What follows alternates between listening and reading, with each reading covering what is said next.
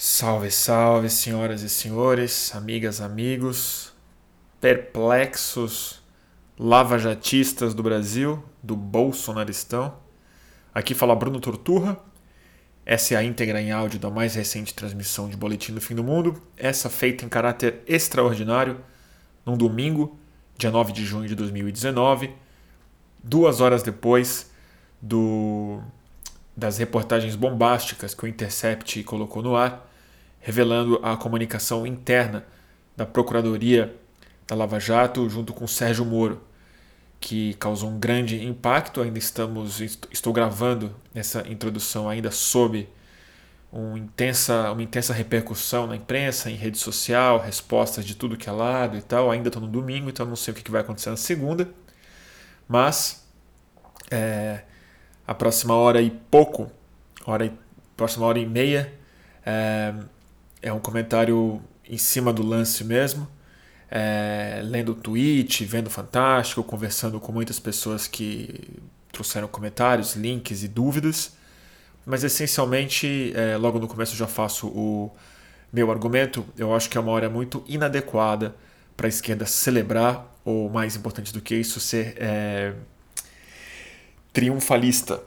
É, acho que a gente não pode se enganar de que trata-se da descredibilização da Lava Jato, mas ao contrário, da confirmação da Lava Jato, tanto em quem nunca acreditou nela, mas sobretudo para quem sempre, sempre acreditou na Lava Jato, que eu tenho pessoalmente convicção, não tenho provas, mas tenho convicção de que é exatamente esse tipo de comportamento e de comunicação que essas pessoas apoiaram, aprovaram e esperam mais dele. E isso dialoga muito com a crise de é, instituições, o protagonismo dos indivíduos no lugar dos procedimentos, dos processos e das próprias instituições. Não vou me alongar muito porque eu já me alonguei na hora e meia a seguir. Então, sem muitas delongas, esse é o Boletim do Fim do Mundo, edição meio de plantão aí no domingo à noite, é, que eu chamei de Lava Jato e após Justiça na falta de um título melhor. Então agradeço a quem nos ouve no Spotify. É, Para quem não assina ainda, assinem o canal. E quem puder gostar do trabalho que a gente faz, é sempre muito bem-vinda a colaboração de vocês em nosso catarse.me barra mantenha o fluxo. Mantenha o fluxo no Catarse. Turma, muito obrigado. Fiquem com o Boletim do Fim do Mundo. Alô, alô. Salve, salve começando mais uma edição de Boletim do Fim do Mundo. Uh, agora no YouTube, já estávamos ao vivo no Instagram. Hoje é domingo, uh, dia 9 de junho. Puxado, né? Que dia. Estou é, prometendo essa transmissão já desde sexta-feira. A minha internet não estava funcionando legal. E aí eu tive que adiar na sexta, adiar no sábado Tava com o tema prontinho na minha cabeça, tomei notação, fiz pesquisa. Chega no pôr do sol, o Intercept joga essa matéria no ar, essa bomba no ar. Acho que 100% das pessoas que estão nos assistindo agora devem saber do que se trata, então não vou dar muito. É, não vou adiantar muito o trabalho. Mas eu acho que tem muito. Tem muito para falar sobre isso nos próximos tempos, amanhã, depois da manhã, no próximo mês, no próximo ano. Mas eu não, eu não quis é, perder a oportunidade de falar os primeiros, as primeiras impressões é, com vocês e ver o que, que vocês estão achando disso. É, antes de mais nada, tá funcionando tudo direitinho, áudio e vídeo, né? Qualquer problema vocês me falam. Então, turma, é, a gente tem passado no Brasil um uma. Me deu um déjà vu hoje, assim, quando aconteceu isso, na verdade. Que acho que tem alguns anos que isso tem se repetido. Que assim, tudo que a gente está careca de saber nos é escancarado em muitos níveis, todas as vezes. E, e de algum modo, eu acho que, sobretudo o nosso campo, que vem sendo muito confirmado nas suas piores hipóteses pelos fatos, ou seja, o Sérgio Moro vem se provando desde as eleições, desde aceitar o ministério, desde como sendo ministro, vem se provando a pior versão que se supunha dele. Né? E hoje isso vem ser confirmado de uma maneira muito aberta. E eu acho que há um. Não me bateu, eu lamento dizer isso, como uma notícia muito encorajante. Porque logo que eu li a notícia, ela já veio carregada de uma celebração, ou mais que celebração, o, o triunfalismo, né? que o nosso campo insiste em cometer muitas vezes, é, de que acabou a Lava Jato, de que agora a reputação da Lava Jato foi para o saco. E eu discordo dessa avaliação e pretendo conversar muito disso com vocês, do porquê que eu acho isso. Mas antes de mais nada, eu quero dar uma uma uma saudação e um lembrete é, que é mais um grande furo do Glenn Greenwald, né? Do grande jornalista, é, antes de ser jornalista nos Estados Unidos ele era advogado né? e, dava muito, e escrevia muito sobre os aspectos inconstitucionais da presidência Bush e depois Obama e se tornou globalmente conhecido quando ele é, é, foi o jornalista que ajudou a organizar e levar ao público o vazamento do Edward Snowden. É, do Edward Snowden, que, é, entre outras coisas, demonstrou que o governo brasileiro estava sendo grampeado, a Dilma Rousseff estava sendo grampeada pelo Serviço de Segurança Nacional dos Estados Unidos, né? É, né? pelos serviços de inteligência dos Estados Unidos, as grandes agências deles. E o Glenn vem se tornando no Brasil, por conta da sua casa aqui, do casamento dele com o David, mas sobretudo pela qualidade do trabalho que ele trouxe à mídia independente brasileira, uma das grandes vozes do jornalismo que se opôs frontalmente a todo o processo político que foi desencadeado no impeachment e depois na, na presidência Temer e depois na, na eleição e no governo Bolsonaro.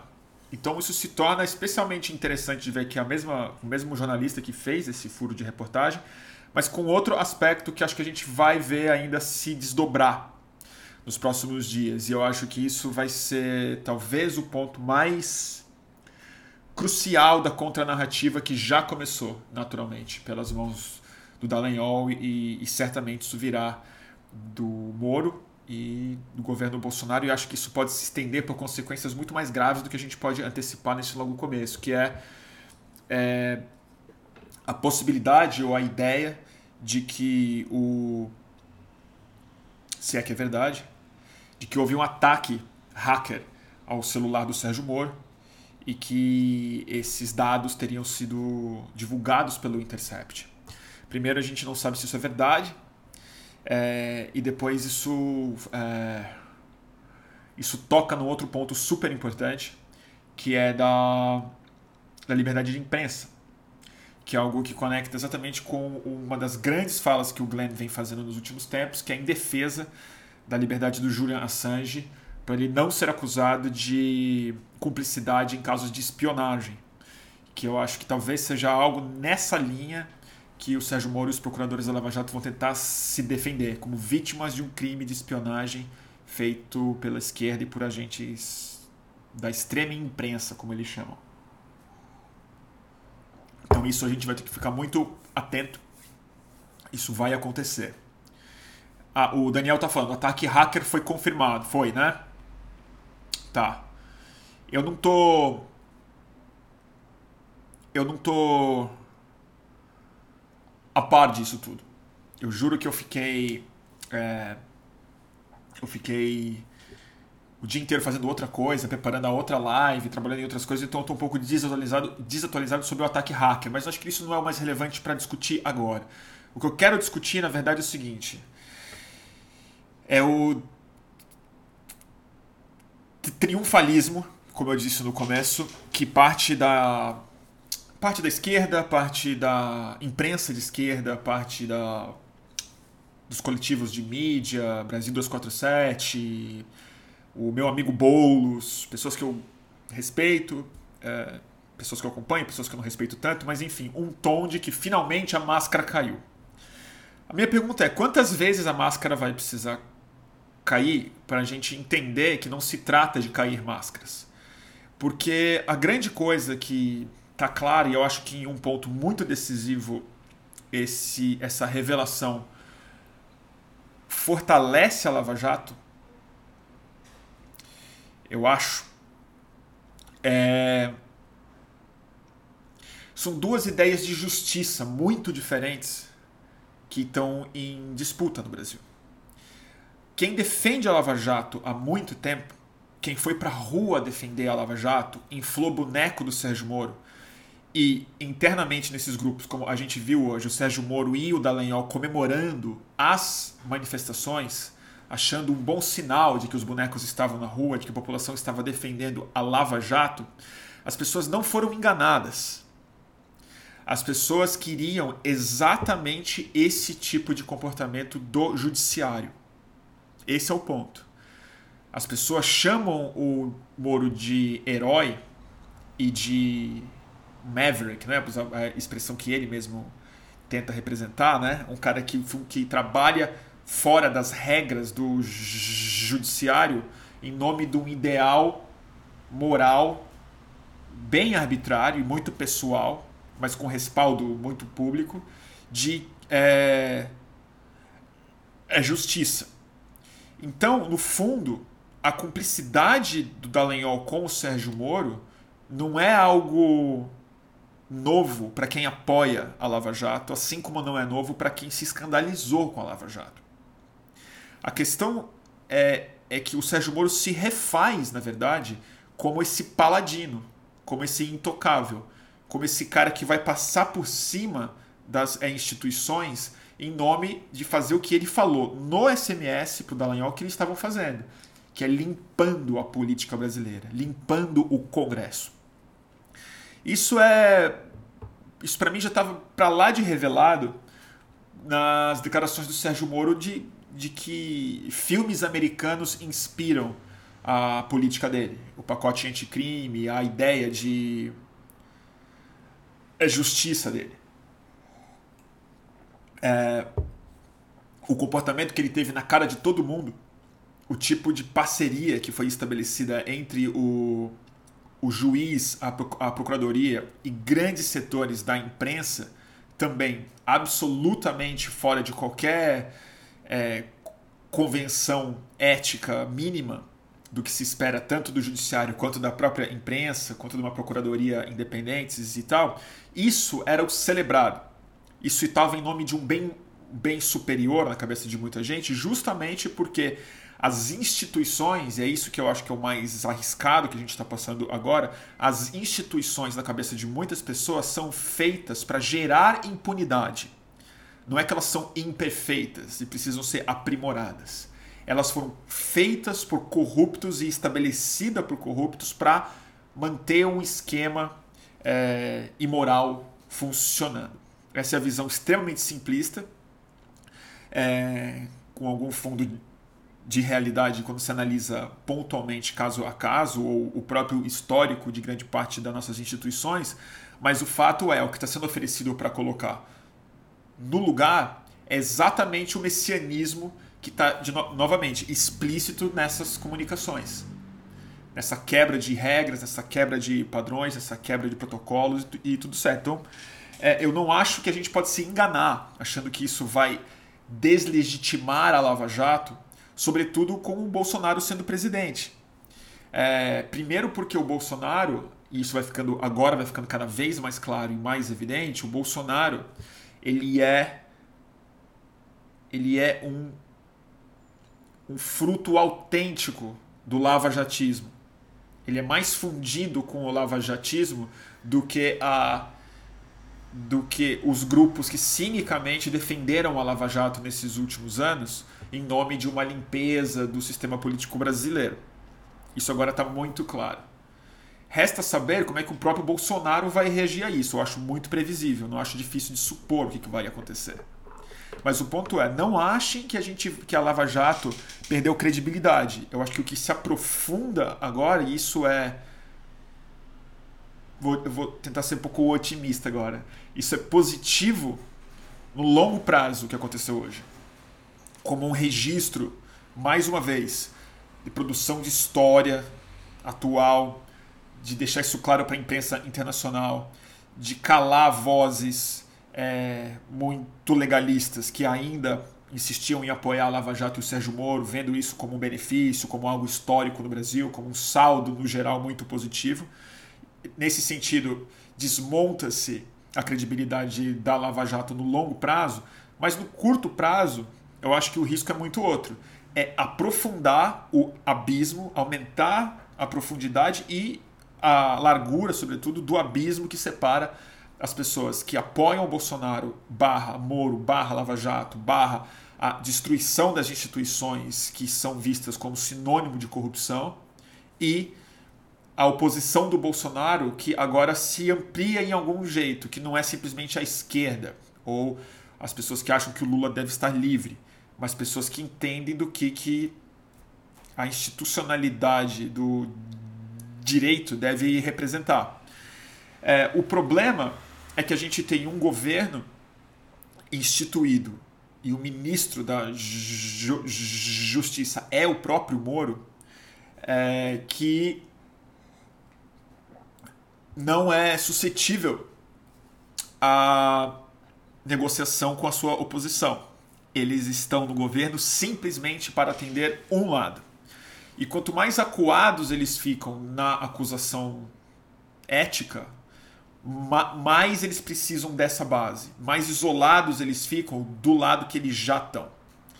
Então eu acho que tem um lado extremamente preocupante do que aconteceu hoje, porque nós não temos uma institucionalidade no Brasil, porque elegemos um Congresso podre e um presidente mais podre ainda, o ministro é o próprio Moro, é, a gente não tem institucionalidade capaz de dar uma resposta é,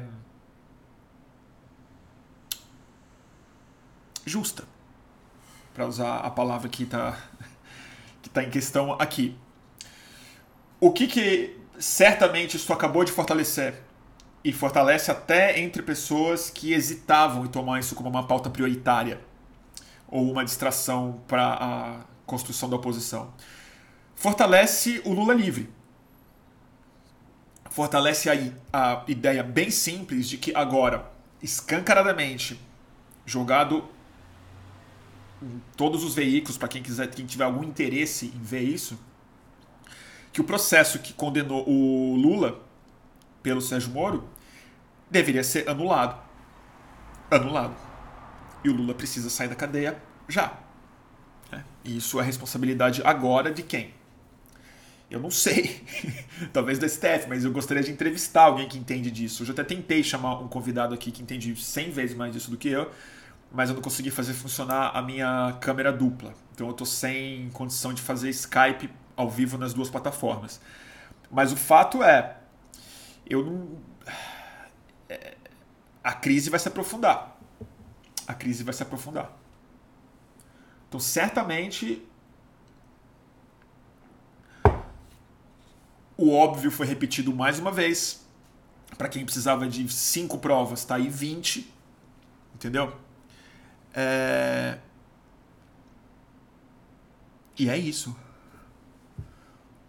Ah, o Boulos está online no Facebook. Gente, fiquem super à vontade de mudar de é, live. É, mas assim. Cara. E aí o que eu acho mais interessante de pensar, e meio preocupante de pensar na verdade, é essa essência do bolsonarismo. E a essência do lavajatismo também. Já comentou disso por aqui que ele é muito mais uma metástase das instituições, uma vontade de acabar com qualquer forma de mediação, e acho que isso é central.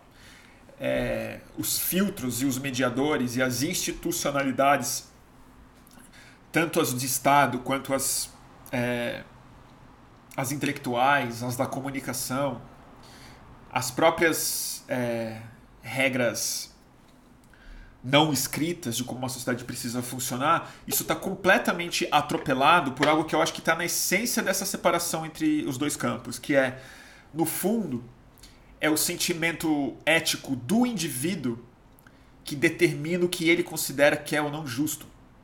E é nesse sentido que o Moro, eu acho que ele vira o juiz perfeito, na verdade. Porque o, juiz, o, o Moro, ele é um bonecão de Olinda, ele é um é um cara vazio, um cara, eu acho ele bastante burro, é a minha opinião. Só que eu acho que mais do que é, é, canalha, ele, ele é mais perigoso do que um canalha, porque eu acho que ele, ele tem a convicção de que ele é do bem, de que ele está do lado do bem. E por isso ele atropela qualquer procedimento em nome de um sentimento que nasce de dentro dele e não de uma ideia filosófica ou é, institucional do que é, é, certo, a ideia de que, o, de que o judiciário deve ser cego, ou seja, imparcial. Né? O, o peso e o equilíbrio e tal se dá independente de quem está do outro lado. Claramente o Moro não é esse, esse caso, esse caso, mas é isso que eu quero falar. Ele representa melhor a sociedade brasileira porque o tipo de política que emergiu a partir da rede, so da rede social é exatamente esse: é onde o indivíduo é incapaz, é incapaz de achar que ele pode estar eticamente errado. Então, na verdade, a ideia de justiça do Moro, que culmina no bolsonarismo e que tem um grande respaldo individualizado em milhões de pessoas, é exatamente essa. Eu sei que o Lula é um filho da puta. Eu sei que ele tem que estar tá preso. Eu sei que o PT é o pior partido do Brasil. Eu sei que o Congresso Nacional é safado. Eu sei que estão me roubando. Então façam qualquer coisa. E aí qualquer ideia de institucionalidade, de procedimento, de do que é justo ou até do que é fato, até da substancialidade das provas, a falta delas, ou das provas de que o Moro não foi um juiz correto nesse processo, de que ele tinha uma agenda política e ideológica clara, tudo isso não só não cancela a reputação que ele tem, como reforça a reputação, porque os indivíduos se projetam nele. Ele se torna um herói de filme americano. Ele se torna aquele advogado, aquele juiz, aquele promotor que na hora H que o sistema tenta, tenta é, reagir, ele passa a perna no sistema ele vaza um áudio obtido de maneira ilegal em nome do bem. Então eu acho que a gente vive de fato nesse termo terrível que foi criado por todos os lados, mas que é que a política se torna uma narrativa, histórias diferentes, filmes diferentes e roteiros diferentes, aonde os principais personagens são de fato personagens. São de fato eles, eles representam arquétipos, estereótipos e, mais do que isso, um papel que cumpre uma função de catarse na cabeça das pessoas. Então, em grande medida, o Moro é isso para as pessoas. E o Bolsonaro é a culminação disso. Porque o, o, Bolsonaro vai bem além da ideia de pegar o Lula, pegar o PT ou limpar o Congresso Nacional. Né? Ele justifica, é, ele dá voz esses instintos internos das pessoas de que o Brasil precisa ser limpo de muitas formas. É. Então acho que isso é isso se agrava nessa hora, porque o, isso é uma coisa que a gente tem falado aqui bastante também, que é até porque o preço de se arrepender de ter apoiado o Sérgio Moro durante esses anos acaba de subir muito. Porque quanto mais tempo a pessoa apoiou, mais ela investiu nisso, mais ela precisa racionalizar e é, justificar isso que acabou de ser exposto na cara de todo mundo. É. Então eu. Enfim, eu acho isso. O Leonardo tá fazendo um comentário importante aqui no YouTube. E eu vou ler. Desculpa, Bruno, mas eu acredito que existem maneiras de usar isso contra ele sim. Leonardo, eu também acho. Eu concordo com você. A minha preocupação. Eu não acho que é, isso é em vão. Eu estou só alertando contra uma coisa que me preocupa sempre muito, porque eu acho que é uma reação automática do nosso campo, que é o triunfalismo.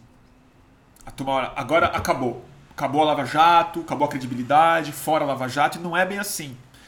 É, mas eu concordo que isso fragiliza em lugares muito importantes, que eu não acho que é necessariamente no grosso da opinião pública de rede, so de rede social, mas é na, na fragilização do processo no STF, instâncias internacionais, é, na reputação do Sérgio Moro como um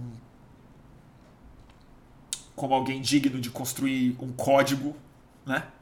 No Congresso Nacional isso pode dar muito problema também, muito problema, mas existem outras consequências graves que eu acho que por enquanto não estão muito bem colocadas. Peraí, deixa eu só ver, estou mandando um link aqui. Deixa eu ver aqui. Só um minuto, gente. Só ler o que, que, me mandaram aqui. É. Acabou de publicar, o MPF do Paraná acabou de publicar que houve um ataque criminoso à Lava Jato. A invasão de hackers. É isso. É isso. Estou lendo aqui. Eles citam o Intercept. Eles estão se gabando do tanto de dinheiro que eles recuperaram e tudo mais. Hum.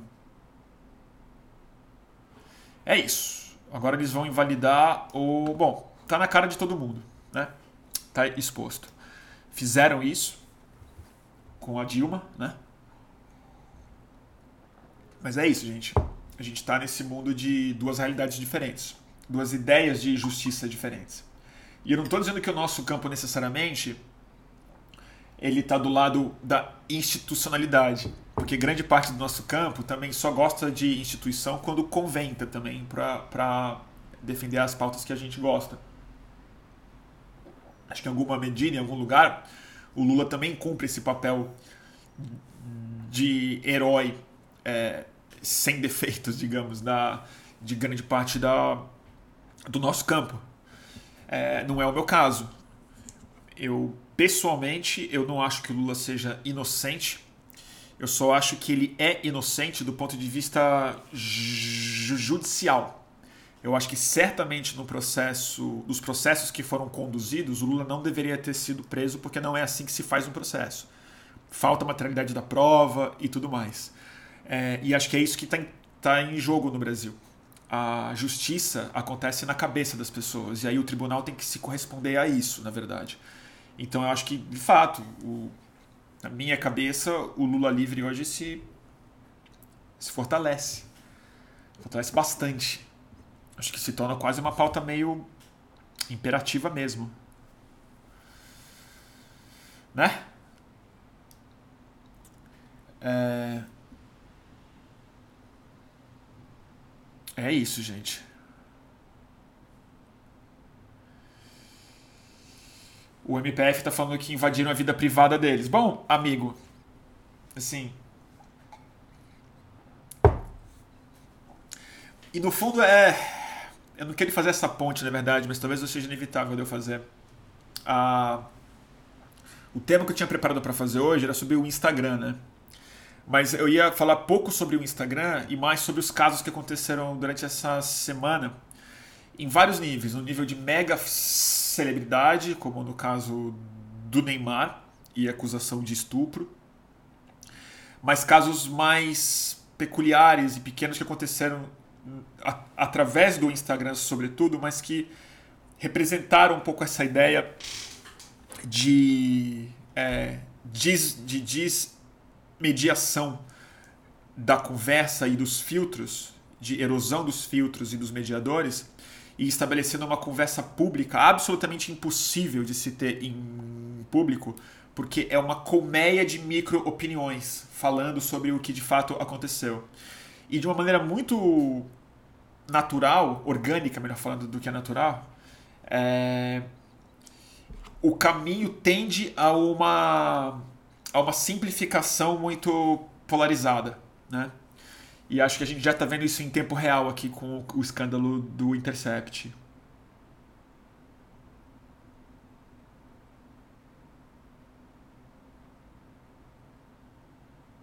Mas é isso, gente. Agora é, é, é, é isso aí. É uma guerra de narrativa. A palavra que eu mais odeio ultimamente é essa, é narrativa, detesto. Mas a. Eu acho uma sinuca de bico isso daí. Acho mesmo. Resta saber como é que uma certa parte da formação da opinião pública vai reagir a isso. Né? É, nominalmente a Rede Globo, que eu quero dizer. Como é que a Globo News vai ter que afinar o coral dela para falar sobre isso? Você sabe, né? Eu tenho muitos amigos na Globo News, eu respeito eles todos e tal, mas se tem uma coisa que eu falo e falaria na frente deles é a Globo News é um coral, né? Ela não é um canal de debates. Ela não é um canal de jornalismo no sentido assim, as ideias estão circulando aqui e tal. É um coral afinado, né, de pouca gente, são oito, nove pessoas que dão opinião sobre tudo e tem sempre um talking point, assim, um jeito de falar. Eu quero ver como é que eles vão falar sobre isso. Eu tendo a achar que diminuindo a notícia. É... Isso que eu acho. Mas sei lá. Vocês estão perguntando por que eu odeio a palavra narrativa? Porque a narrativa é um conceito vazio hoje, né? Tudo é narrativa. E, e tem, tem coisas que têm nomes mais adequados do que a narrativa. Que é ponto de vista, que é história mesmo, que é jornalismo, que é opinião, que são outras coisas. Mas esse, culto à narrativa que. Aí eu faço uma autocrítica pesada mesmo. No, quando eu fundei a Mídia Ninja em 2013, eu pus narrativa no nome. Começa, o N do Ninjas é narrativa, né? E eu falava isso, era super importante. Tá? Hoje, eu, hoje eu acho que o tiro saiu pela culatra. Porque o culto à narrativa e não ao não a, a, a, uma busca um pouco mais objetiva e de um centro comum, de uma história que todo mundo consegue mais ou menos é, compartilhar, o culto à narrativa criou realidades muito paralelas em um espaço muito curto de tempo. Então, as narrativas, na verdade, viram rebanhos, viram formas de compreender a, a, é, realidade muito mais do que uma forma alternativa de explicar os fatos. E e eu acho que a palavra narrativa é quase que um elogio a um processo muito danoso da sociedade que a gente tem passado nos últimos tempos, que é a criação de múltiplas realidades paralelas, onde é perfeitamente possível é, é, ter uma vida autossuficiente dentro dessas narrativas. Né? Então eu não gosto dessa, dessa palavra, acho ela, acho ela é, exaurida, saturada. Estão perguntando aqui, eu fundei ou fui um grupo que fundou a Mídia Ninja? Eu era parte do grupo, eu, eu fui bem. Meio que eu organizei bem o, o, o conceito do começo, batizei a Mídia Ninja, fundei as primeiras contas de rede social, de. É, é, criei bastante processo no começo, mas era parte de um grupo, claro estava basicamente junto com o Fora do Eixo e alguns outros comunicadores, mas bem pouca gente. E em 2013 mesmo, em outubro de 2013, eu saí. Eu saí. Mas sim.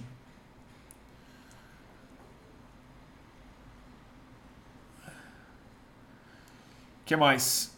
Rodrigo Fischer falou alguma coisa aqui? Deixa eu ver. É Rodrigo Fischer? É o? Não achei. Luiz Benevides está falando de alguém aqui.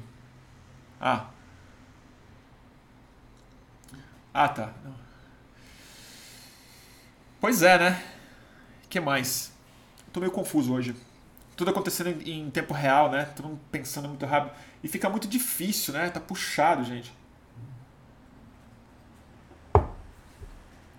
O que eu prometo fazer essa semana é chamar alguém para falar aqui melhor sobre esse assunto. Eu sei o convidado já.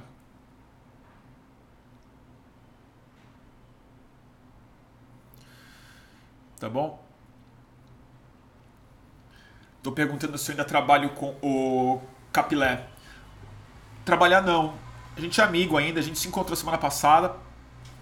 É, a gente se dá super, super bem.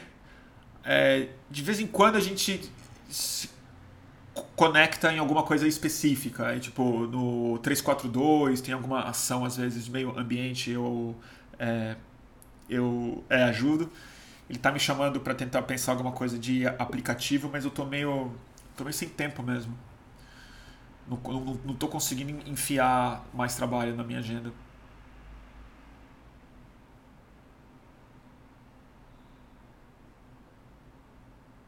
Deixa eu ver aqui, deixa eu ler um pouco de comentário de vocês.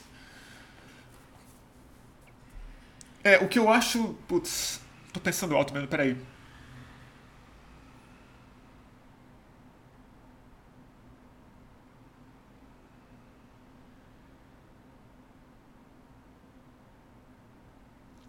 É. Eu acho que tem uma coisa aí muito grave, mas o, o STF, né? Tem algumas pessoas perguntando sobre o STF. Eu acho que o STF. Infelizmente é o fiel dessa balança aí. E o que, que ele vai fazer não tenho a menor ideia. Menor ideia. Menor ideia. House of Paranauê está perguntando aqui. Você não acha que esse vazamento do Intercept vai além do Lula? Influenciou as eleições e prejudicou todos os partidos sem ser o do Bolsonaro, você não acha? Com certeza. Me desculpa se eu fiz parecer que eu acho que é sobre o Lula isso. Eu acho que certamente não é. Eu acho que o, claramente o que é isso aqui, me, só para deixar claro mesmo, que acho que todo mundo já concorda comigo, mas é, nesse sentido, eu acho que o Renato Azevedo tem um diagnóstico mais bem acabado disso. Ele tem repetido isso durante muito tempo, que é o lava-jatismo é um partido político. Né?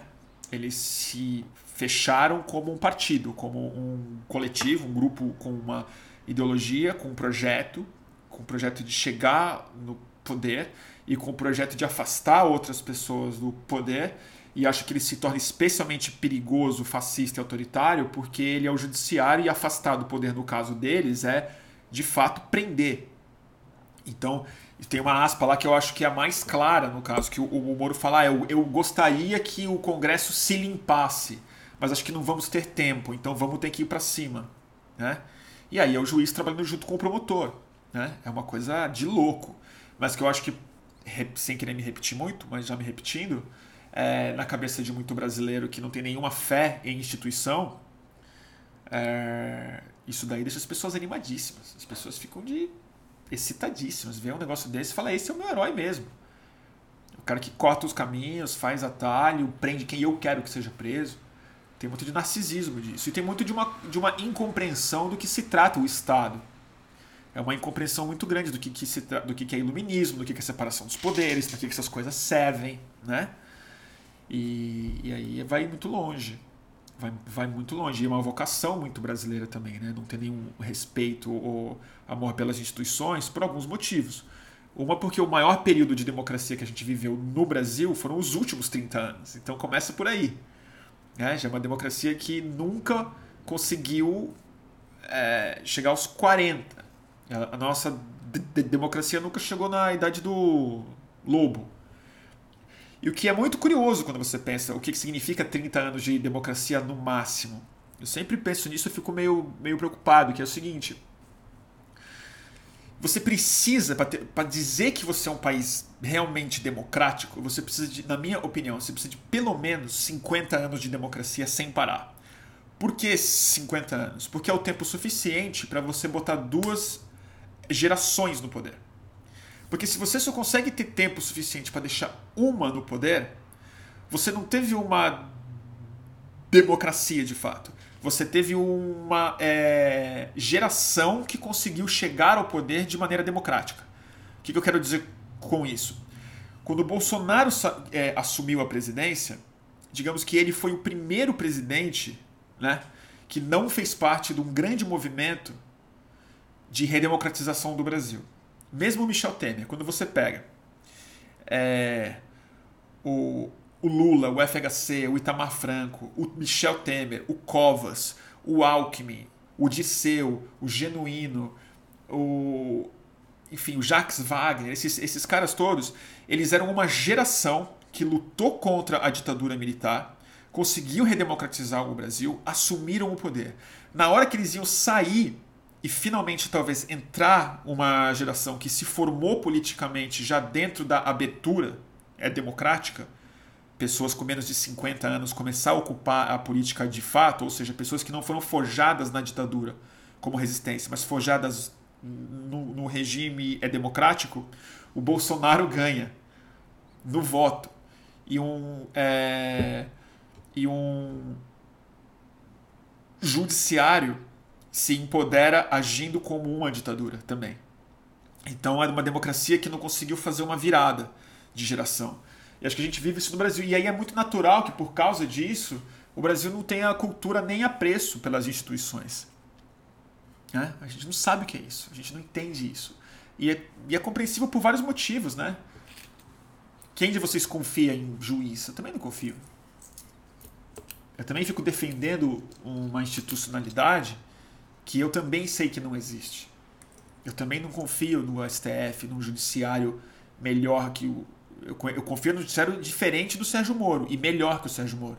Mas eu também não consigo dar exemplos muito claros no Brasil de ministérios públicos e, e juízes e tribunais que eu falo, não é assim que eu gostaria de ver o Brasil funcionar institucionalmente.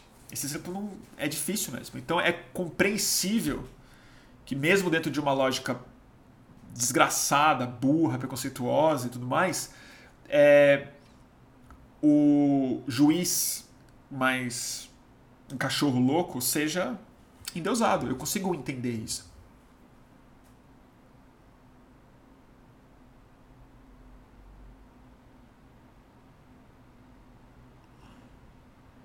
É, o Davi está concordando comigo aqui. Isso que você está falando se confere no famoso plano de governo do Bolsonaro. Ele fala que tem que mudar o que foi feito nos últimos 30 anos. Exatamente. Justamente o tempo de redemocratização. Então, assim, o Temer, ele era o ancião da democracia brasileira. Por pior que ele seja, traidor, golpista, canalha, safado, de verdade, o Temer, ele fazia parte do movimento democrático brasileiro, o PMDB. Né? O cara que, tipo, estava querendo estabelecer um regime político democrático no Brasil, com todas as suas limitações com as piores intenções possíveis, mas de fato era democrático. Ah, que mais?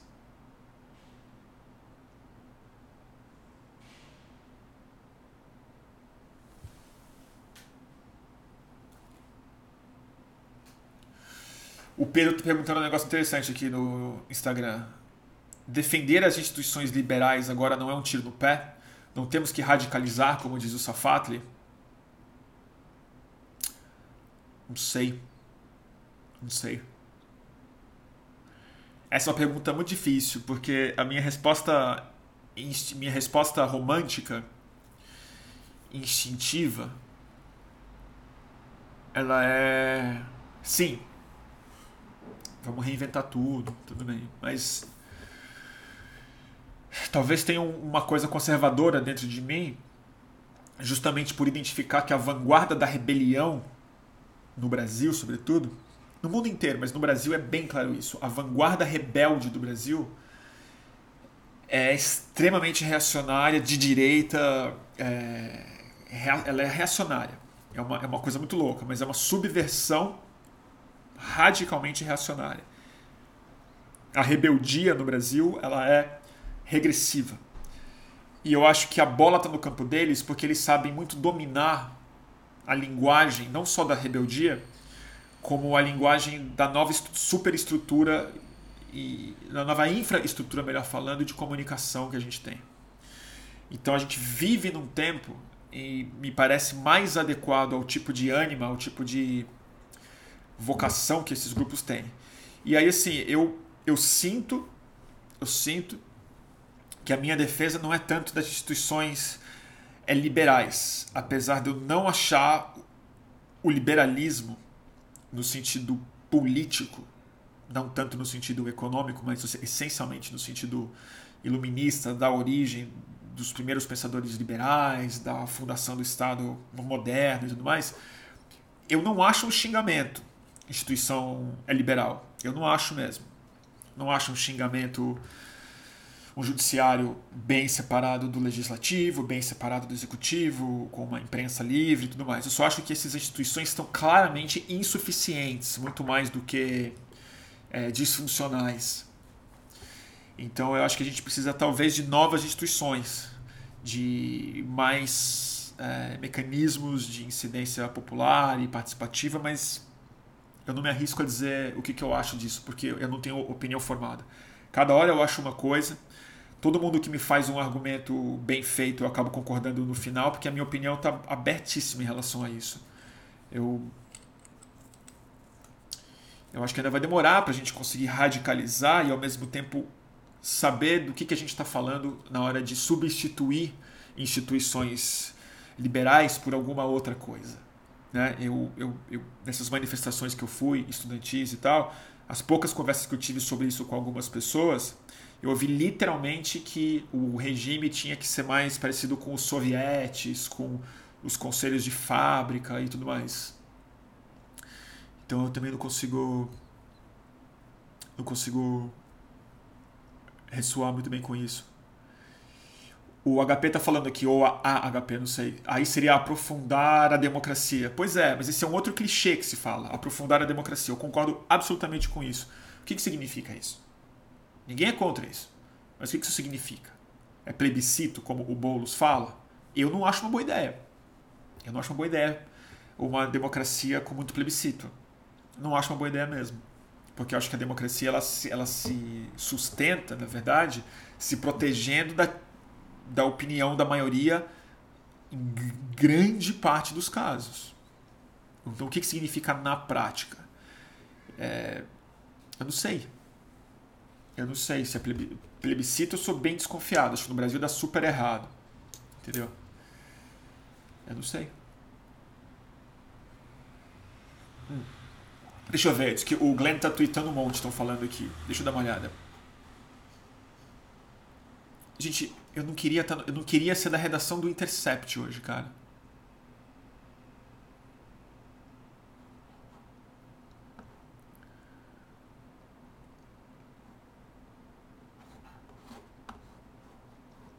Como é que é?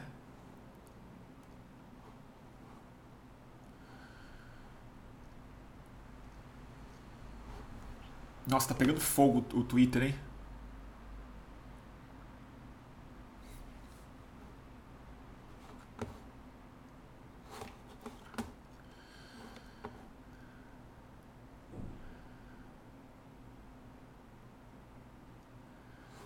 O apelido do do Sérgio Moro era russo. Realmente, cara.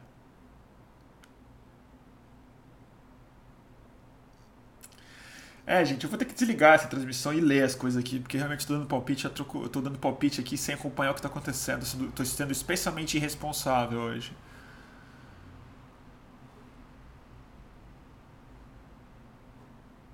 Caralho, o negócio tá pegando fogo.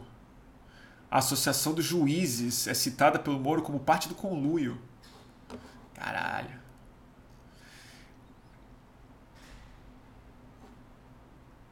É uma crise.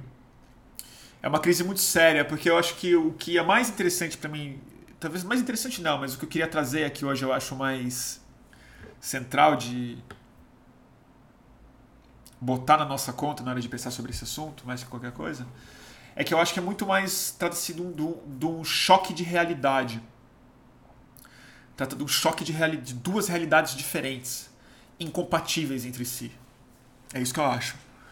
Então, assim, é, são pessoas que vivem num mundo, fruto novamente da desgraça, da porcaria da, da narrativa, mas que eu acho que tem muito mais a ver com a expressão de, de certitudes éticas internas assim expressas de maneira muito irresponsável do que qualquer coisa. E agora esse choque de realidade vai se dar no nível institucional.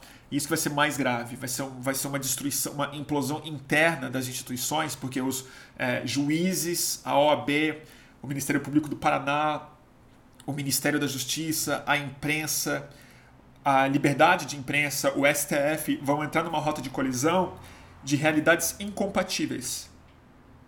Incompatíveis. E aí Vocês estão pedindo para eu ler o Twitter e, e, e comentando. Vocês são bem loucos, hein? Deixa eu ver aqui.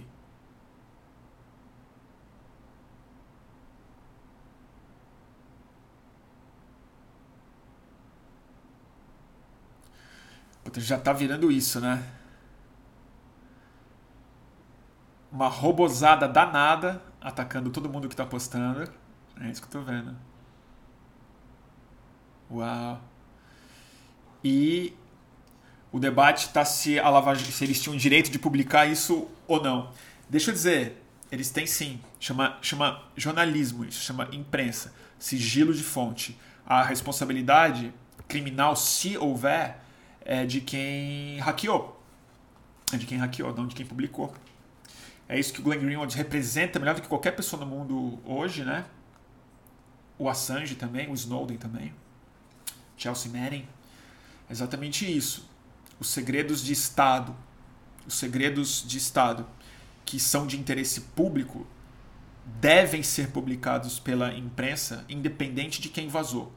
Porque o papel da imprensa não é, é não é espionar, tampouco se omitir na hora que um documento desse chega na mão. Se fosse assim, não precisava de imprensa, seria só informativos, né? Seria só é, o release mesmo. Mas esse é o problema do Brasil. A gente não entende para que, que serve o juiz, um procurador, o judiciário, muito menos um jornalista. Até porque a gente tem é, uma imprensa de péssima qualidade, né? Sempre teve. Muito concentrada, muito cínica, que educou o povo brasileiro muito mal mediaticamente. Porque o curioso é, é isso. A Lava Jato ela só está acostumada a lidar com a imprensa como parceira. Né? houve um. Durante muitos anos, a Lava Jato era uma operação da Procuradoria, da Força da Polícia Federal, da Procuradoria e tal, mas ela era essencialmente uma operação em parceria com veículos de imprensa. E a coisa mais grave que eu nunca perdoei os veículos, e toda vez que eu criticava eu apanhava muito dos meus amigos repórteres desses veículos, e acho que hoje está mais claro que infelizmente, eu, eu tinha mais razão do que talvez eles gostariam de admitir naquela época, mas que eram reportagens produzidas durante anos de capa de revista, cuja fonte era só a Polícia Federal e o Ministério Público. Então, a imprensa virou quase que um veículo de comunicação para o que o Ministério Público e a polícia queria vazar. O que a Lava Jato não está acostumada é a Lava Jato ser alvo da imprensa como pauta em si e não como fonte. Então, o, o, o grande trunfo da Lava Jato, que fez ela virar essa força política grande, é porque a mídia se acomodou nos furos que a Procuradoria entregava, incluindo vazamentos ilegais de áudios é, do gabinete da presidente da República tudo publicado. Ninguém questionou a legalidade da publicação desses áudios. Ninguém disse que a Globo não deveria ter publicado isso. Questiona-se a legalidade do Sérgio, que o Sérgio Moro fez. Agora que ele se vê de fato alvo do mesmo tipo de processo que ele provocou e usou essa mesma imprensa, quando ele vê esses dados publicados, ele está tá chamando de atividade criminosa. Isso tem nome, chama criminalização da atividade jornalística que é algo que está em andamento no Brasil faz tempo, não é, não é de agora.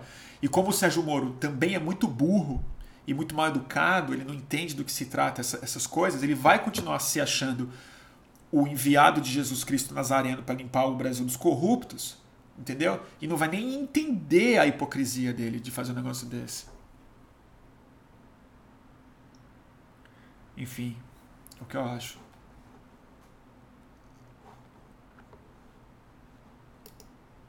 Certo?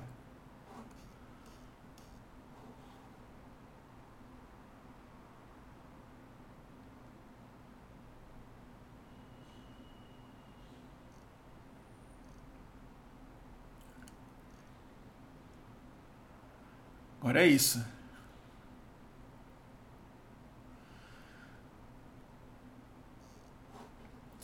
Que domingo, hein, turma? Cacete. Puta merda. Tô cansado, gente. ai, ai, ai, ai, que merda. Vamos ver aqui.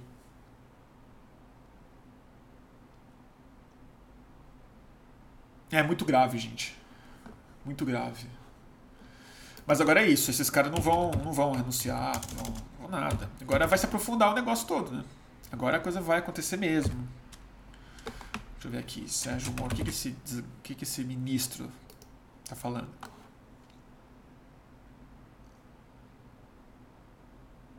Nada.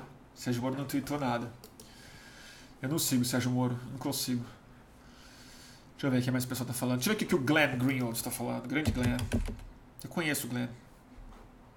Gosto muito dele.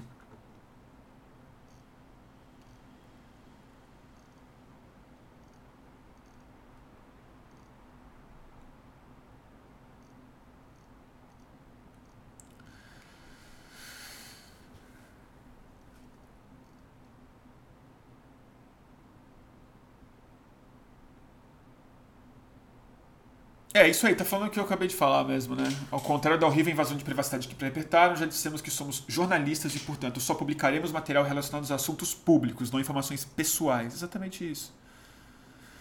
Deltan tweetou, né? Deltan é o pior, né? Vamos dizer, Deltan é tipo.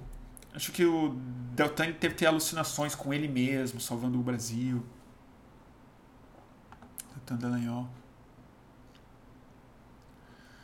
Não vi aqui. Tamanho. Como é que faz aqui? Aqui deu tanto da, lag, da Lagnol.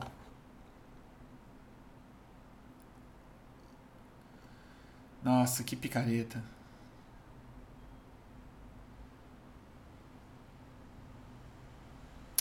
É, agora, agora aguenta, gente. Isso aí não vai acabar tão cedo, não. Mal começou. Mal começou. Mas é isso, não sei nem o que ler. Porque tá aquela chuva de opinião, né? É inacreditável, é, é, é meio engraçado ver o Twitter ao, ao vivo, porque você vê que as opiniões elas, elas vão se afunilando, elas vão se parecendo cada vez mais, elas se polarizam e se uniformizam em algum lugar, e, e o leque e as palavras vão se definindo, né? Acho um péssimo lugar para ter conversa o Twitter. Acho rede social o fim da picada ultimamente, mas aí Acabou minha cerveja. Tinha que tomar outra. Quantas pessoas estão ao vivo hoje aqui? Deixa eu ver. Nossa, tem 700 pessoas vendo aqui. Vocês são loucos.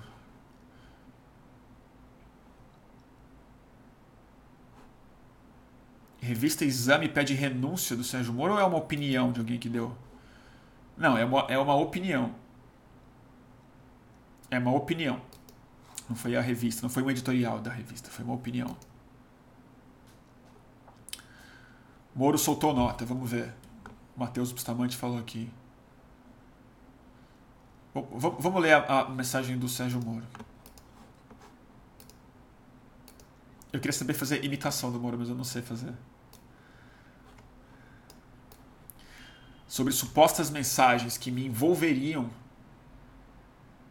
Ele, ele escreve mal, né?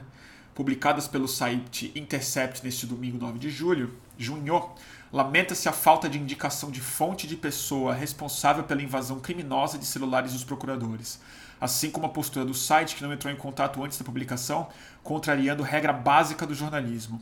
Quanto ao conteúdo das mensagens que me citam, não se vislumbra qualquer anormalidade ou direcionamento da atuação enquanto magistrado, apesar de terem sido retiradas de contexto e do sensacionalismo das matérias, que ignoram o gigantesco esquema de corrupção revelado pela Operação Lava Jato.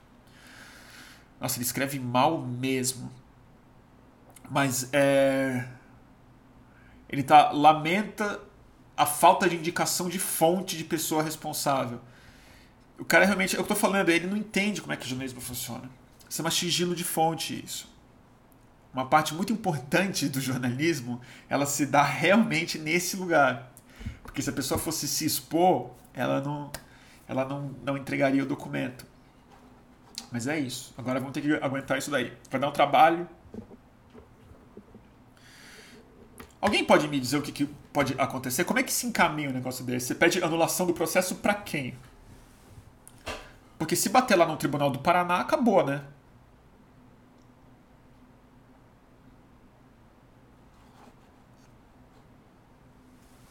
Deixa eu ver aqui.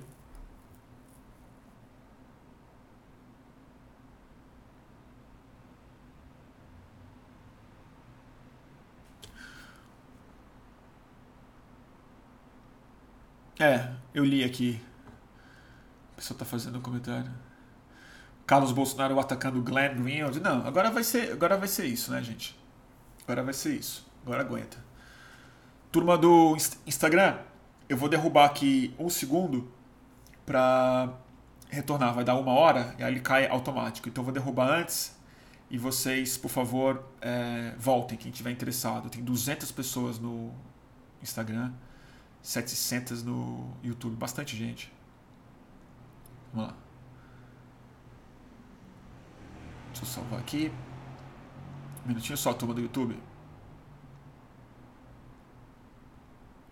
Vamos lá.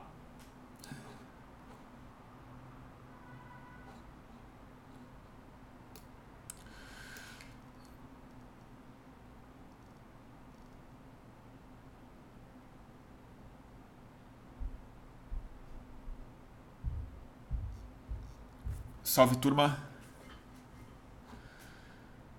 Tem bot na área, né? Tem bot mesmo. Denunciar.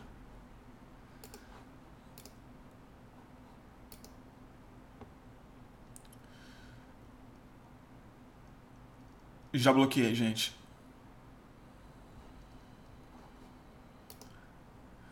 Já bloqueei. Tá bom, turma?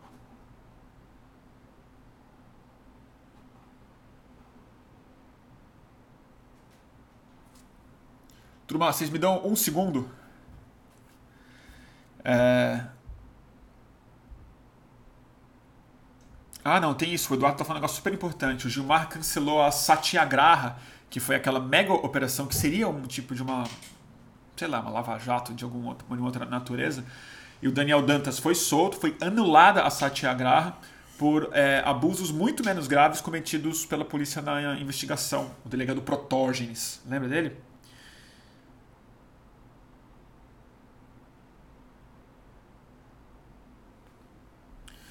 Me dá um segundo só, gente. Tá? Um segundo mesmo, vou pegar uma cerveja. Tá foda.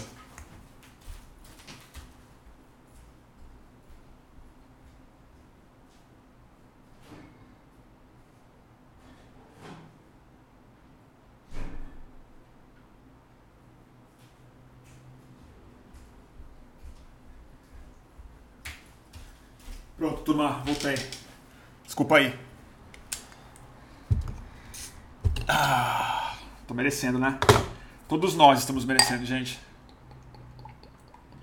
Essa cervejinha é boa.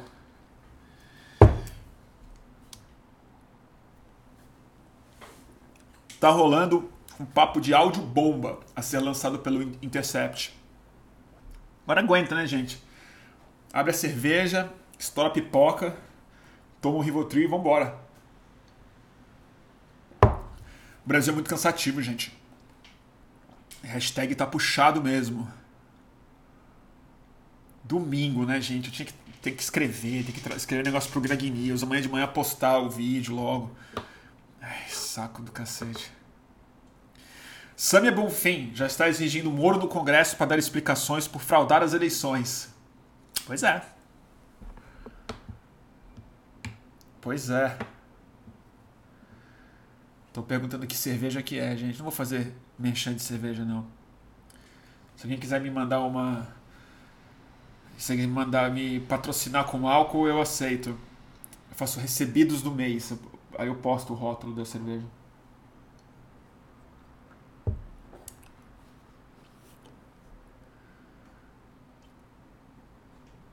Tá bom?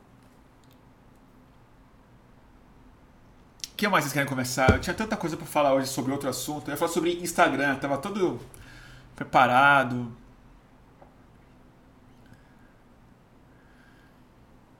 Pois é.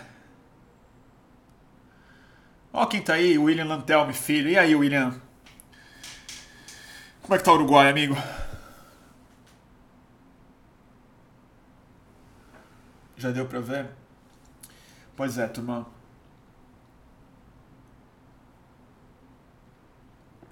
Pô, William. William tá aqui no YouTube vendo do Grow Room, né?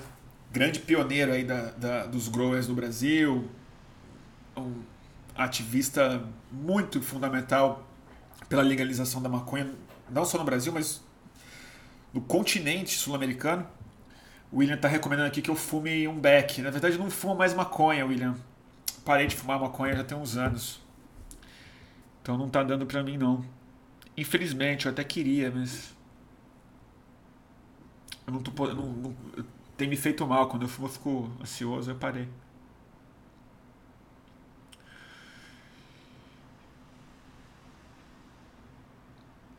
Deixa eu ler mais comentário aqui. Gente, vocês acham que eu sou o quê? A, a Vera tá perguntando: o que vai acontecer? Você tem alguma ideia? Eu tenho. Vai ficar. Vai, vai piorar muito antes de ficar ruim de verdade. Se aprofunda. Se aprofunda o abismo e a incapacidade de criar um novo centro, né? Um novo lugar de diálogo mesmo entre quem apoia e quem não apoia essa desgraça que tá no poder aí. E o preço de se arrepender vai ficando cada vez mais alto, né? Porque você vai vendo isso e, e, enfim. Eu tô, eu tô interessado assim em ver como é que. Aí é um prazer sádico meu, tá? Não tem nada a ver com esperança, nada a ver com esperança. Mas é um prazer sádico de ver como certos colunistas e jornalistas vão ter que responder. Augusto Nunes, esses, esses, esses pamonhas aí, que divido a profissão com eles, lamentavelmente.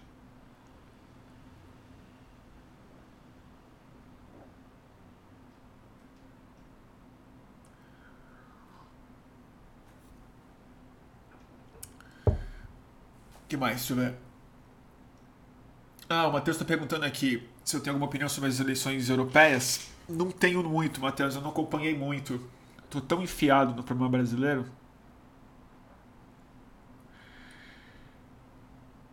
É bizarro, porque hoje está a transmissão com mais audiência e é que eu menos sei o que falar. Então é isso. E talvez seja por isso mesmo, né? Vai fazendo uma, aquelas lives falando qualquer coisa, o pessoal, o pessoal vem, né? De repente, se eu tiver menos ideia ainda, de repente daqui a daqui a um mês eu viro youtuber mesmo. Fica bem grande o meu. Se eu não souber mais o que falar mesmo. Deixa eu ver. Fábio Malini, sempre bom. Aliás, quem não segue, siga Fábio Malini, né? Grande analista de comportamento de rede no Brasil. Cabeça excelente professor da Universidade do Espírito Santo e agora acho que ele está em Londres, se não, se não me engano. Fábio Malini disse a seguinte coisa: hacker não terceiriza vazamento. Hacker vaza por sua conta e risco. Isso aí tem outro nome: é ressentimento de gente é traída. Eu tendo a concordar. Tendo a concordar. Se bem que Malini, hacker, vazou coisa já, né? Pelo Wikileaks. Mas eu concordo com você que isso tem mais cara de gente traída, de gente que estava no grupo, do que gente que invadiu o celular de alguém.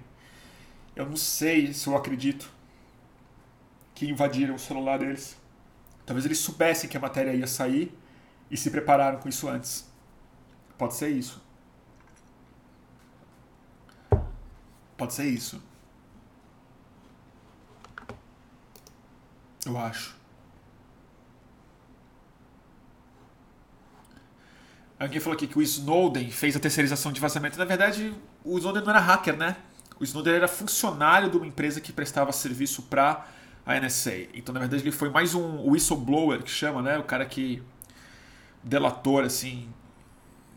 Um jeito altruísta de chamar alguém que vaza um documento do que. do que hacker mesmo. Então, talvez o. o acho que o Marini tem razão, na verdade. Quem vaza para o Wikileaks não é hacker. É é outra coisa.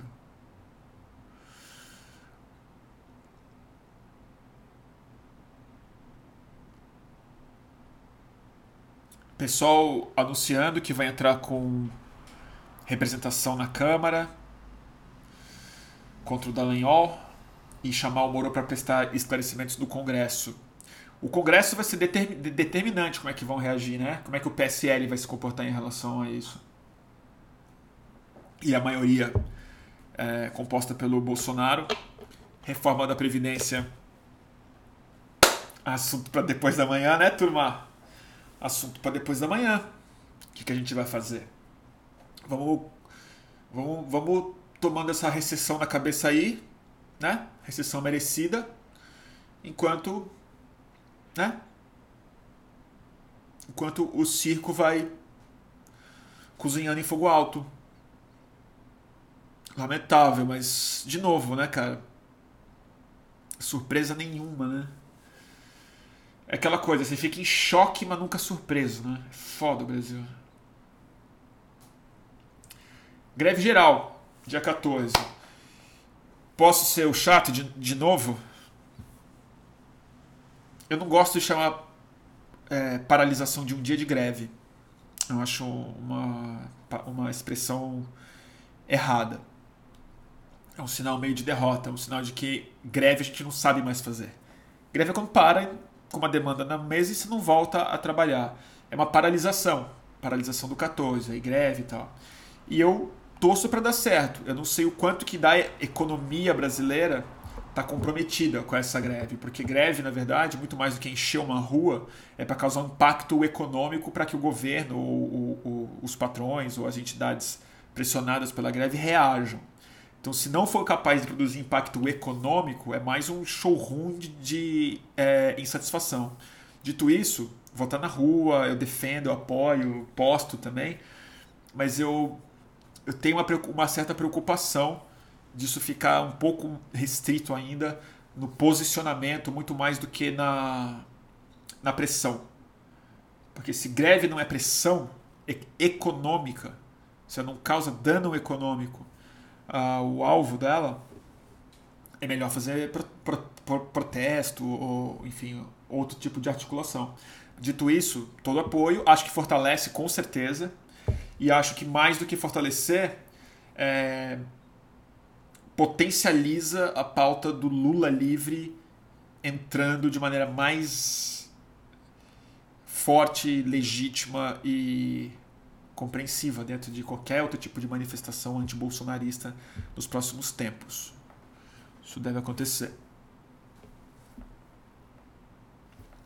Mas eu concordo com o comentário que a Clara fez aqui. Nesse caso, é para mostrar rejeição e unir os trabalhadores. É um primeiro passo.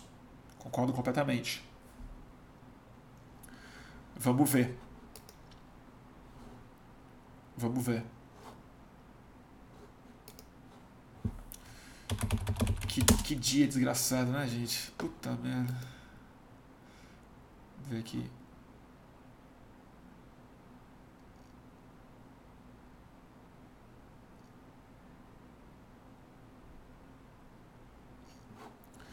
O que mais, turma? Será que eu saio já pra gente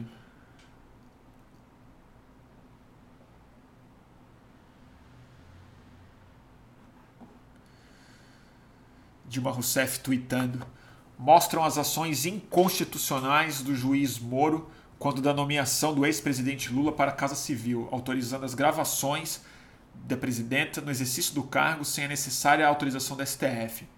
Esperamos que, diante das evidências, o Supremo não se omita. Dilma, do Twitter da Dilma Rousseff, claramente escrito pela palavra que usou por algum assessor.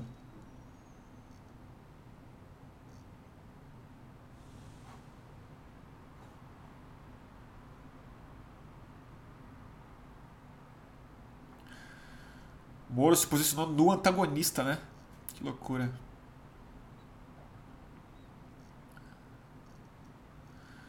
É isso, turma.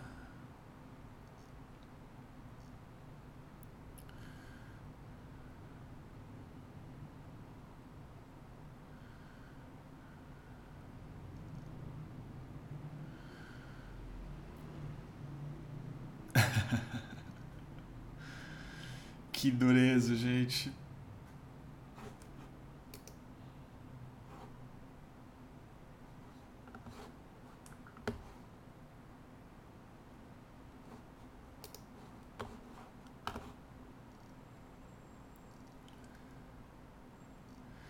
É, gente, agora aguenta. Agora aguenta. Agora aguenta. A coisa vai polarizar muito mais. Vai polarizar muito mais. Tem Bolsominion aqui? Não. Não. Agora aguenta, turma. É isso.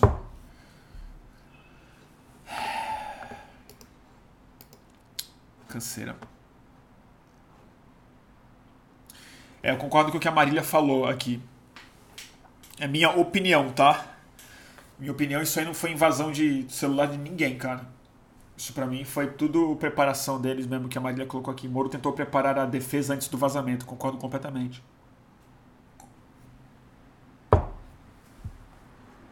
Concordo completamente.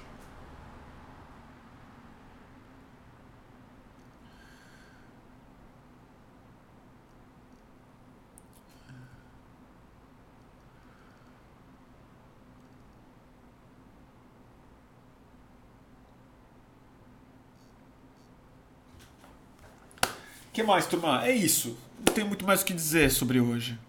Tô cansado também. Eu, quero, eu tenho que escrever pro Greg News, gente. Amanhã, a gente grava terça-feira. E, e, amanhã é dia de fechar o texto e tal.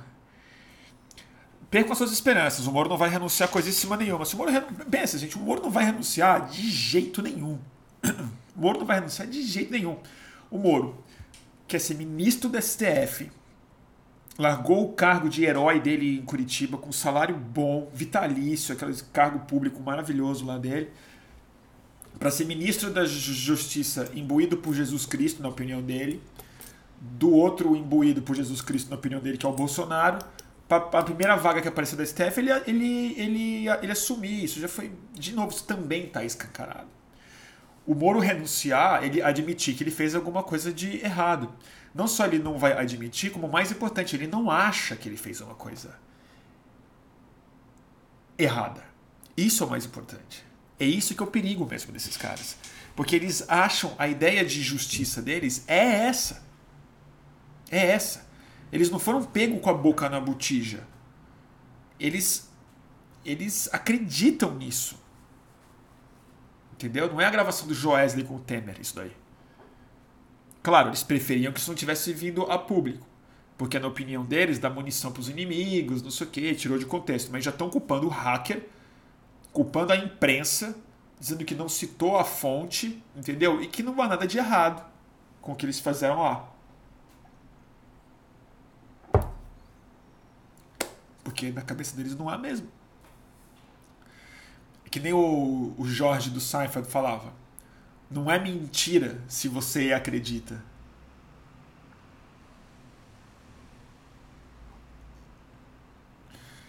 É isso, gente.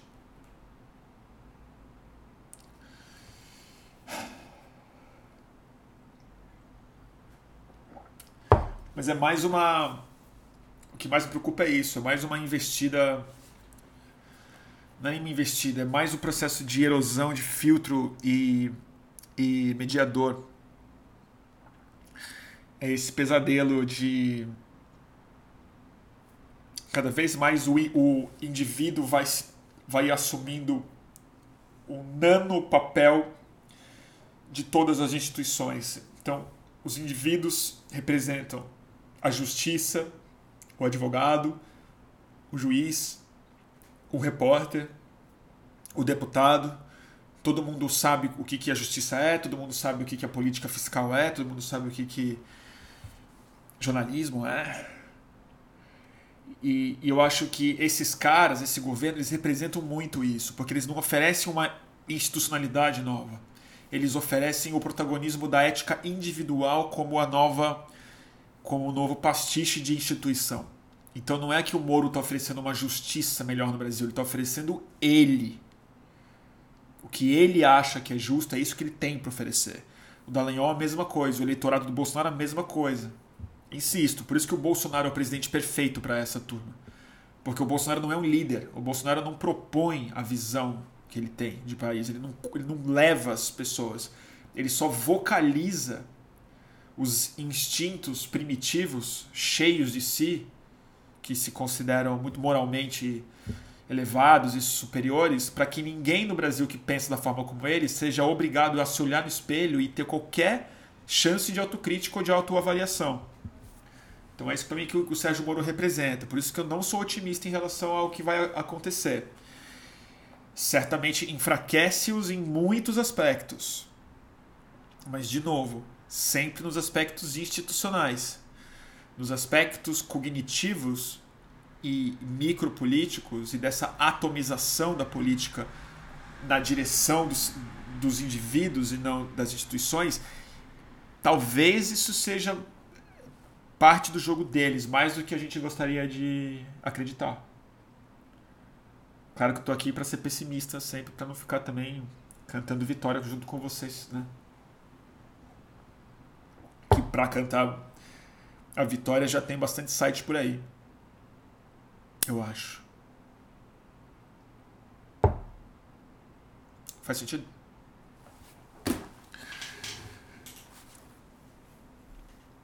É. Que merda. Sabe o que, que eu acho chato dessa história toda também? É um negócio que tá me deixando muito angustiado. Porque não é que a, a crise não, não acaba. É que a crise em si é desinteressante, né?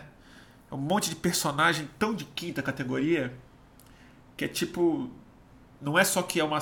que É tipo você ver uma ficção ruim, assim, mal escrita. É muito deprê. Então eu queria que pelo menos fosse uma crise interessante, assim, ela não é. Ela é sempre. É que isso que é foda, quando tem um governo inteiro de gente muito despreparada, com a mente pequena. É que nem aquele, aquele ditado, né? Você briga com um porco, você, você sai todo sujo. Então você, você entra nesse universo para ter que discutir, pensar com ele, a sua cabeça vai indo para esse lugar medíocre também, porque não, não tem profundidade mesmo ali, é só o que é mesmo. É só aquilo ali.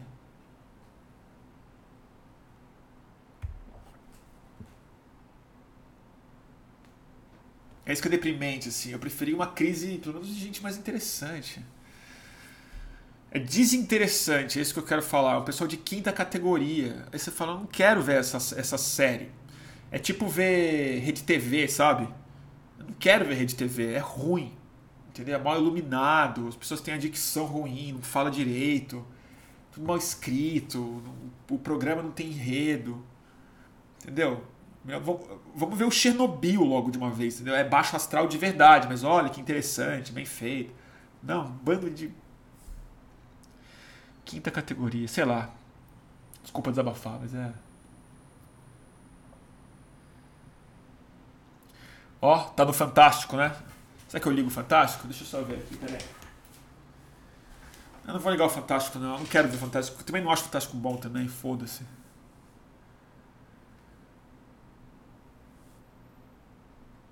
O que que tá falando no Fantástico? Vou, vou, vou ter que ligar, né? Peraí. Ai, ai.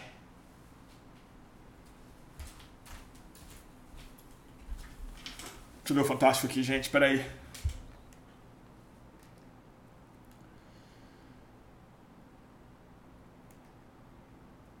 Vai logo. Fantástico.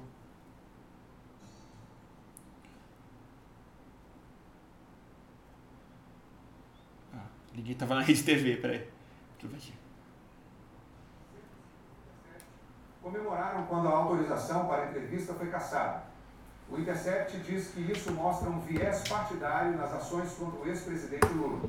Ainda segundo o Intercept, mensagens atribuídas a Deltan Dallagnol, chefe dos procuradores da Lava Jato, sugeririam dúvidas sobre a solidez da denúncia contra o ex-presidente Lula no caso do triplex do Guarujá, poucos dias antes de ela ser oferecida ao então juiz Moro.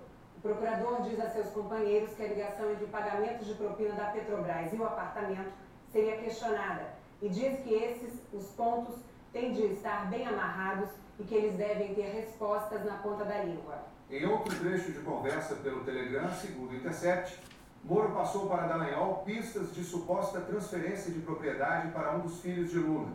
Aparentemente, a pessoa estaria disposta a prestar a informação, diz Moro.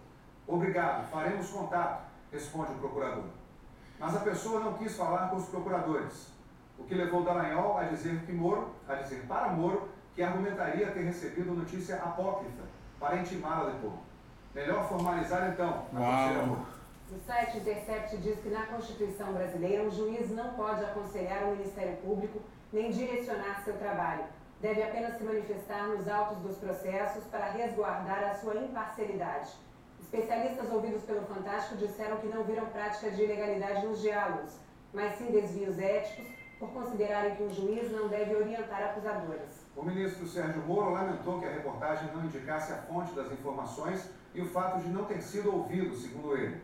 No conteúdo das mensagens que citam seu nome, não se vislumbra qualquer anormalidade ou direcionamento da atuação enquanto magistrado, apesar de terem sido retiradas de contexto e do sensacionalismo das matérias que ignoram o gigantesco esquema de corrupção revelado pela Operação Lava Jato. A Força Tarefa da Lava Jato divulgou uma nota agora à noite declarando que seus integrantes foram vítimas de ação criminosa de um hacker e que esse hacker praticou os mais graves ataques à atividade do Ministério Público a vida privada e a segurança de seus integrantes. Segundo a nota, o hacker invadiu telefones e aplicativos dos procuradores da Lava Jato e teve acesso à identidade de alguns deles. Duvido. Ainda segundo a Força Tarefa, o autor do ataque teve cópias de mensagens e arquivos trocados em relações privadas e de trabalho. Dentre as informações ilegalmente copiadas, possivelmente estão documentos e dados sobre estratégias e investigações em andamento e sobre rotinas pessoais e de segurança dos integrantes da Força Tarefa e de suas famílias. A Força Tarefa afirma que os dados eventualmente obtidos refletem uma atividade desenvolvida com pleno respeito à legalidade e de forma técnica e imparcial. Segundo a nota, na medida em que isso ah, meu Deus. detalhes da vida pessoal, a ação ilegal do hacker cria enormes riscos à intimidade e à segurança dos integrantes da Força Tarefa e seus familiares e amigos. A nota afirma ainda que os procuradores mantiveram, ao longo dos últimos cinco anos, discussões em grupos de mensagens sobre diversos. Que matéria estranha, né? Eles não mostram as imagens. Pessoais. E que vários dos integrantes da Força Tarefa de procuradores são amigos próximos e, nesse ambiente, são comuns desabafos e brincadeiras. A nota afirma que muitas conversas, sem o devido contexto, podem dar margem para interpretações equivocadas a Força Tarefa afirma que estará à disposição para prestar esclarecimentos sobre fatos e procedimentos. Bem, nessa matéria aí, ó. Com o objetivo de manter a confiança pública na plena licitude e legitimidade de sua atuação, assim como de prestar contas de seu trabalho à sociedade.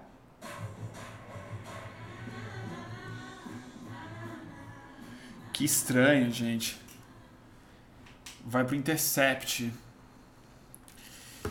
Pois é, tinha que ver o que a Globo falou, porque, enfim, a Globo tá falando com zilhões de pessoas nesse momento. Mas o, o lance é.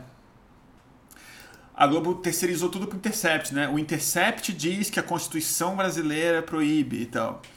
É, a Globo ouviu especialistas a, a, e, e, frio pra caralho. Eu até entendo, um, um, uma parte eu entendo porque a Globo não teve muito é o fantástico. E o Globo não tem muito tempo também de, de se posicionar em relação a isso, ou de produzir uma matéria com vídeos e abrir tempo no, no fantástico. Vamos ver. Vamos ver. Eu consigo entender um pouco isso. Não é a Globo News, não é o Jornal da Globo, entendeu? Não é um âncora é, político, como o, é o Tadeu, né? Acho que esse, esse cara chama.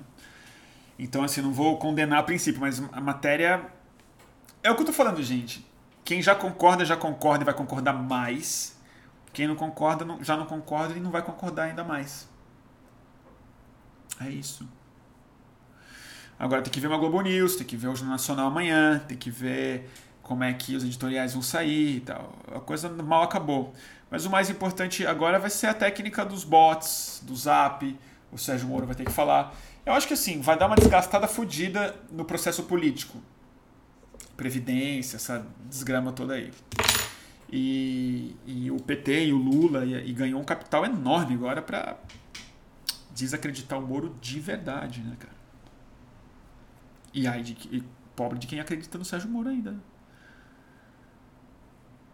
Mas é o que eu, enfim, eu já falei o que eu tinha que falar. Que é. O Sérgio Moro é isso. Quem gosta do Sérgio Moro gosta disso. Quem gosta do Sérgio Moro não é porque assim, nossa, que juiz institucional que ele é.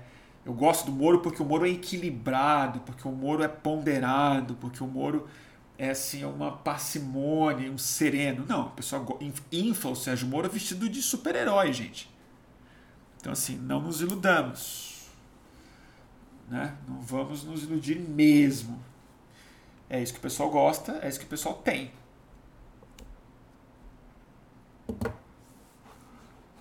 Tá certo?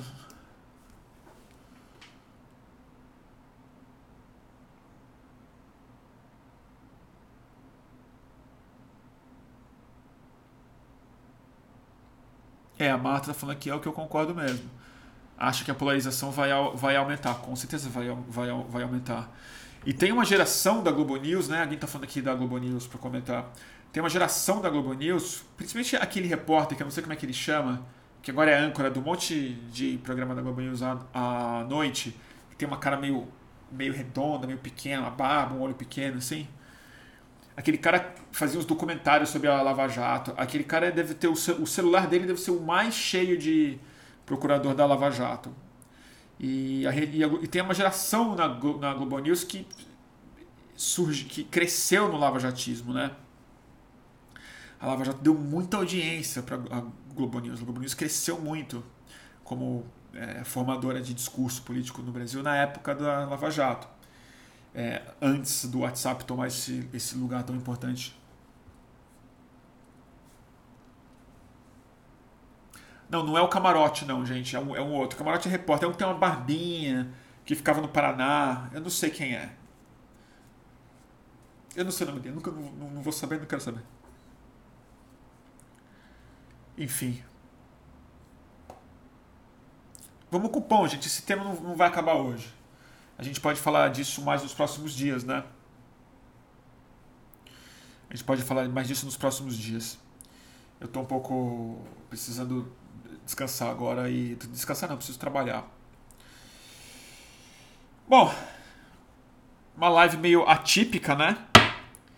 Meio em tempo real mesmo. Não, não saberia dizer muito mais do que eu já disse hoje. Prometo a minha live sobre o Instagram que tem a ver com o Neymar, mas tem a ver com uma série de coisas que para mim são mais interessantes do que o caso do Neymar em si, mas que tem a ver com a, com a falta de filtro, com o sem filtro do Instagram e o tipo de patologia que isso gera para a conversa e para a cabeça das pessoas. E, e, o Neymar acho que foi um exemplo muito bem acabado, mas acho que esses casos eles se manifestaram micro e macro nos últimos tempos, acho que vai piorar muito que é uma fragilidade extrema que os perfis agora estão ganhando é, graças à a, a, toxicidade é, que os outros perfis, poucos, mas eficientes, são capazes de conferir a qualquer, qualquer conversa pública, sobretudo quando ela é feita através de é, câmera frontal, de vídeo selfie, live basicamente. Então é um pouco. Eu, sobre as, as consequências políticas do Stories que eu quero falar. Olha o Rodrigo Menck falando. Stamets todos bem. Stamets mesmo, né? Paul Stamets, grande micologista. Tá bom? O que, que eu posso recomendar hoje para vocês? Eu estou ainda lendo o mesmo livro faz faz tempo, então eu não, tô conseguindo recomendar nada de novo. Hoje eu comprei, vou até mostrar para vocês, fazer um jabá antes de ter lido ele, mas eu vou fazer o jabá. Cadê? Peraí. Cadê o livro, gente? Comprei hoje, caceta. Aqui, ó.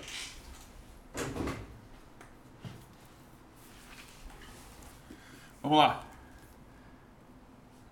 Sintomas Mórbidos, o, o livro da Sabrina Fernandes, da Sabrina do Tese 11, que já está um sucesso, né? As noites de autógrafo lotadas, ela está falando bastante sobre isso, postando bastante. Eu comprei hoje, aqui no Rio, ainda não li, já dei uma olhada, ele é bem super ambicioso, assim, eu gostei, muito tópico, vários temas super relevantes, todos eles super relevantes para a gente. E, e eu vou ler vou ler com muito cuidado e, e pretendo entrevistá-la o quanto antes sobre esse livro e uma série de coisas que é, eu vi ela falar nos últimos tempos, desde que desde que a gente conversou na, na live que fizemos no fim do ano passado. começo desse ano, não sei. Tá aqui, Sintomas Mórbidos de Sabrina Fernandes, já nas melhores livrarias do ramo e no site, provavelmente, da Autonomia Literária, a editora responsável pela publicação desta obra de 382 páginas. Sabrina Fernandes. É, vou refazer o jabá do Luiz Eduardo Soares e anunciar que o Luiz Eduardo Soares vai fazer um programa por mês comigo no Fluxo.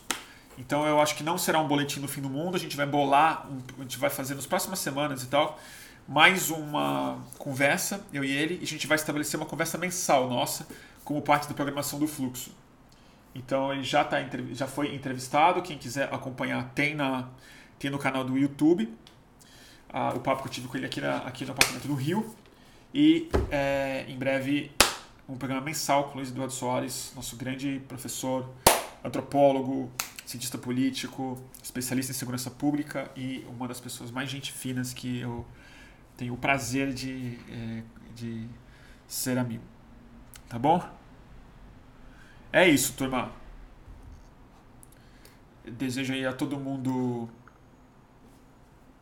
saúde mental, saúde física, um bom sono que tá, tá todo mundo precisado. E eu posso dar uma dica mesmo, do fundo do meu coração, eu não sei se eu vou conseguir cumprir a dica que eu vou dar, mas façam o que eu, o que eu falo, não façam o que eu faço. Sai um pouco da rede social hoje. Lê as, lê as, lê as coisas, desliga, vai pra cama, toma um banho, lê um livro, porque não vai passar. Vocês podem esperar amanhã cedo, dá para esperar depois do almoço para ler, porque não é que entendeu? Não, bateu um meteoro, não caiu o edifício, não está pegando fogo. Isso aí é, é, um incêndio de longo prazo. E tá todo mundo super ansioso, né? Eu tô todo mundo dormindo mal e, e corroendo a cabeça, pensando e lendo as coisas, viciado e tal. Então é, eu acho que seria bom, justamente nessas horas, tentar assim acalmar. Afinal de contas é domingo. Né? Tá bom, turma? Agradeço demais a todo mundo. É... Ah, e Bom, eu, é, é, no final dessa semana eu vou fazer live do Rio de São Paulo. Eu tô no Rio. E vão ter coisas especiais. Eu vou mostrar, finalmente chegou o pacote de aquarelas que eu vou enviar para os apoiadores e apoiadoras. Então, quem quiser apoiar, agora é uma boa hora porque vocês vão receber as aquarelas super atrasadas. Eu me desculpo profundamente, mas não é fácil. É, e, mas vão chegar as aquarelas que eu fiz, bonitinhas, para os apoiadores e apoiadoras.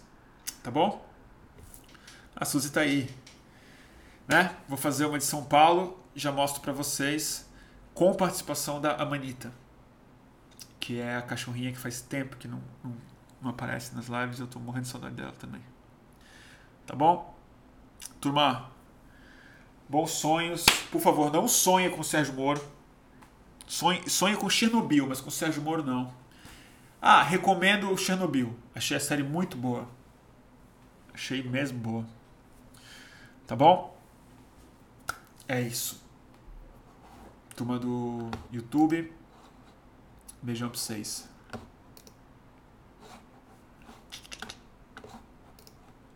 O que aconteceu aqui? Peraí, deixa eu ver uma coisa. Antes disso, só ver uma coisa. Acho que estava desatualizado aqui o, o comentário.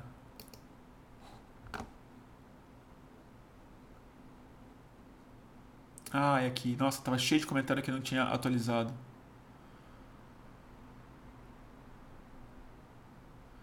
Tá bom? Turma do YouTube, obrigado mesmo, viu? Beijo pra vocês.